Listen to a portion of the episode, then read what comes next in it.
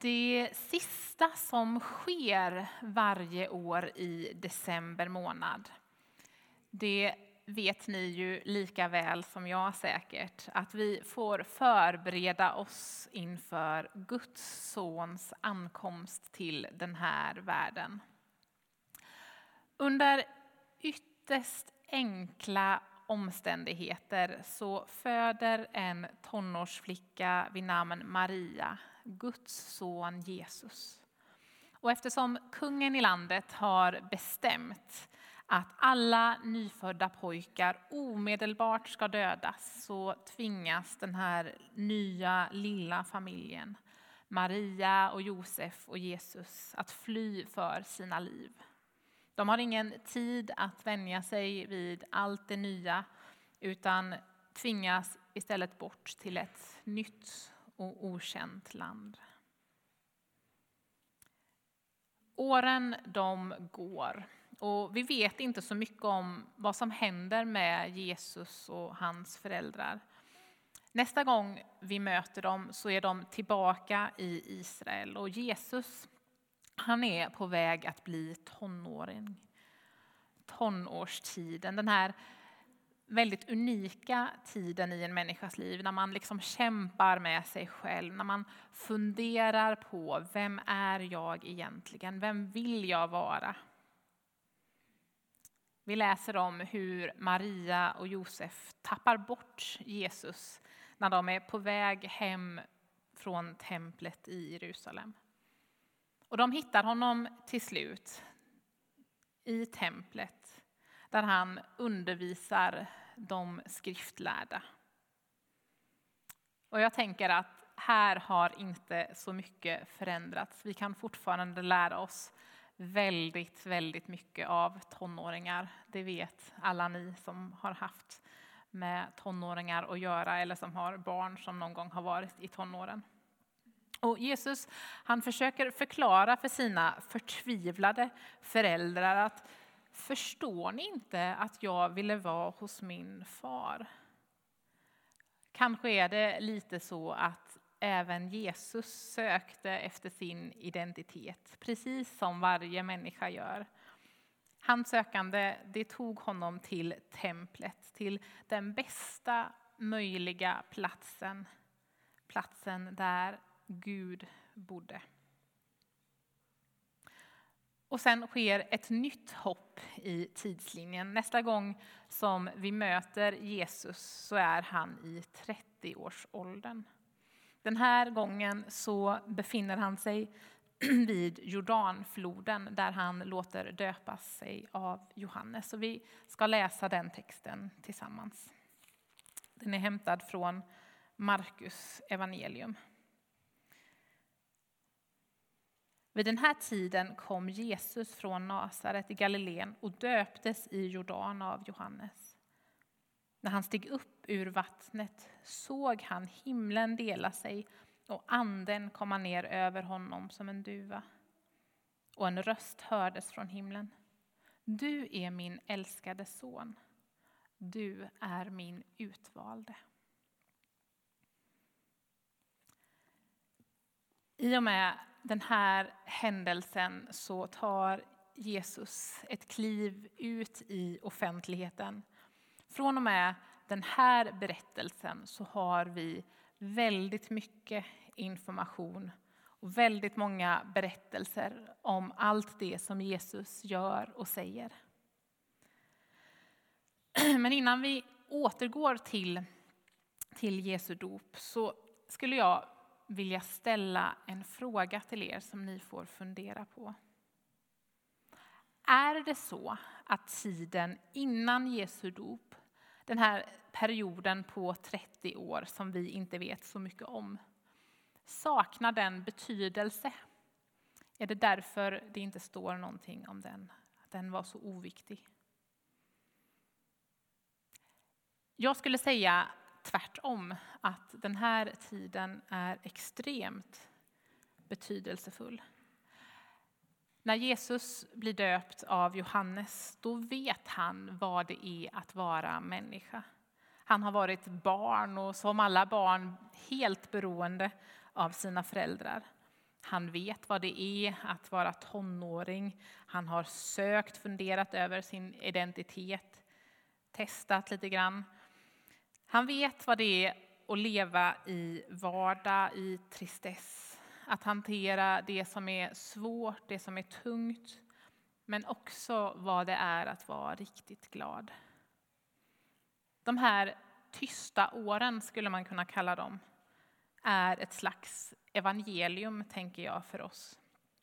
För i sin vanlighet, i det här att det finns inte så mycket att berätta om dem, så säger de ju kanske nästan det viktigaste av allt. Att Jesus verkligen vet vad det är att vara människa. Han vet vad det är vi bär på. Så nästa gång du är ledsen, har ångest, är rädd eller trött på allt. Kom ihåg det, att Jesus vet vad det är att vara människa. Han förstår bättre än du anar vad du går igenom. Tillbaka till Jesu dop. Man kan fråga sig vad anledningen är till att Jesus låter döpa sig. Det här är ju inte som för oss ett dop av omvändelse, för Jesus han var ju helt fri från synd. Jesu dop är startskottet kan man säga på hans offentliga tjänst, den som efter ungefär tre år ledde fram till korset. Man skulle nästan kunna säga att Jesu dop är som ett omvänt dop som liksom pekar fram mot den stund där han låter inte översköljas av det här vattnet som gör oss rena utan översköljas av världens smutsighet där på korset då han tar på sig all vår synd och förintar den. Jesu dop var ett startskott och på samma sätt så är vårat dop också ett startskott. Det är här som livet som kristen börjar. Att en människa möter Jesus, blir frälst, blir kristen, låter döpa sig, det är oerhört viktiga händelser. Men det är inte där resan börjar. Snarare slutar menar jag, det är där resan börjar. Så vad är det som händer efter dopet kan man fråga sig. Efter att Jesus hade döpts så börjar han vandra omkring och predika. Han ber för sjuka, han visar omsorg om människor som enligt den här tiden synsätt helt saknade värde. Efter sitt dop så börjar Jesus ännu tydligare att sprida sitt rike, Guds rike, här på jorden.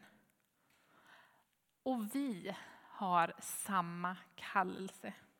Att sprida Guds rike, att sprida hans kärlek och omsorg om andra människor, att vara ljus i mörker. Det är vi också kallade till.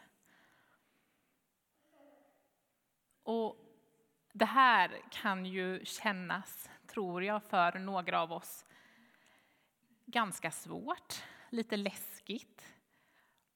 Och det här förstår Jesus. Han vet ju som sagt precis hur det är att vara människa.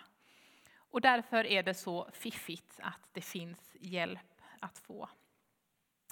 Och det här med Guds rike, livet med anden, det var det som jag pratade om när jag höll i undervisningen under skidlägret i Trysil.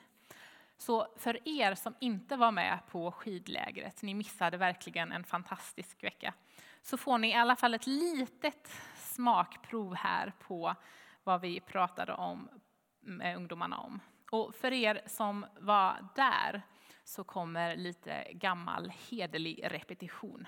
Det blir bra för er också. Eh, och vi börjar med det som är allra mest grundläggande.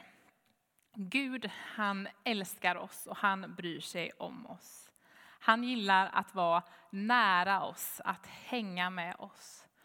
Och därför är det så att i samma stund som du säger till Jesus att jag vill ha med dig att göra, jag tror på dig, så flyttar en liten bit av Gud in i ditt hjärta.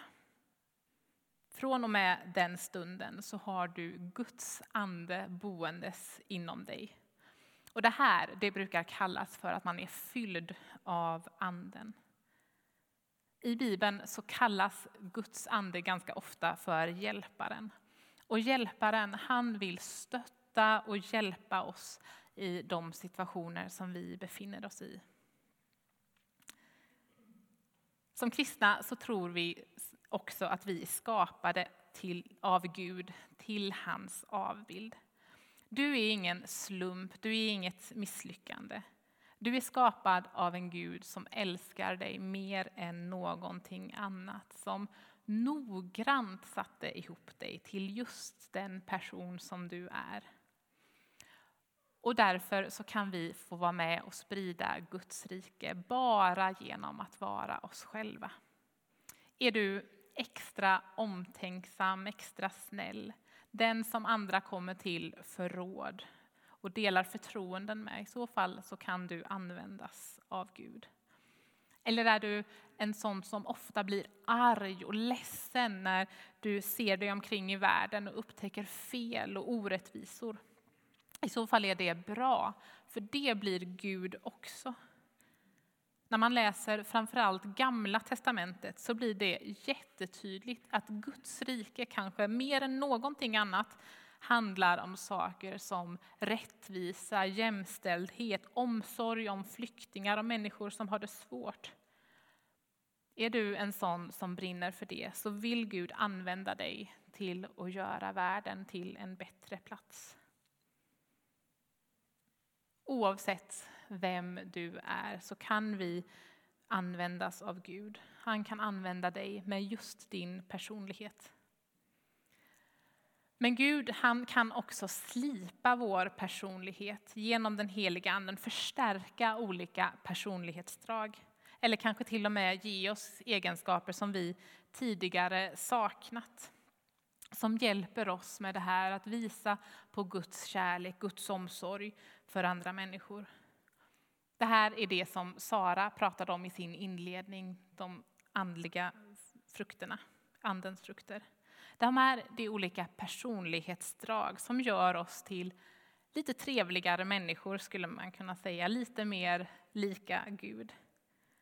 Som Sara var inne på, det handlar om saker som kärlek, glädje, tålamod, godhet, ödmjukhet. Genom att vara människor som präglas av det här så kan vi visa andra människor att Gud, han är på riktigt. Han älskar dem, han vill vara nära dem. Tron på Jesus, det är något även för dem.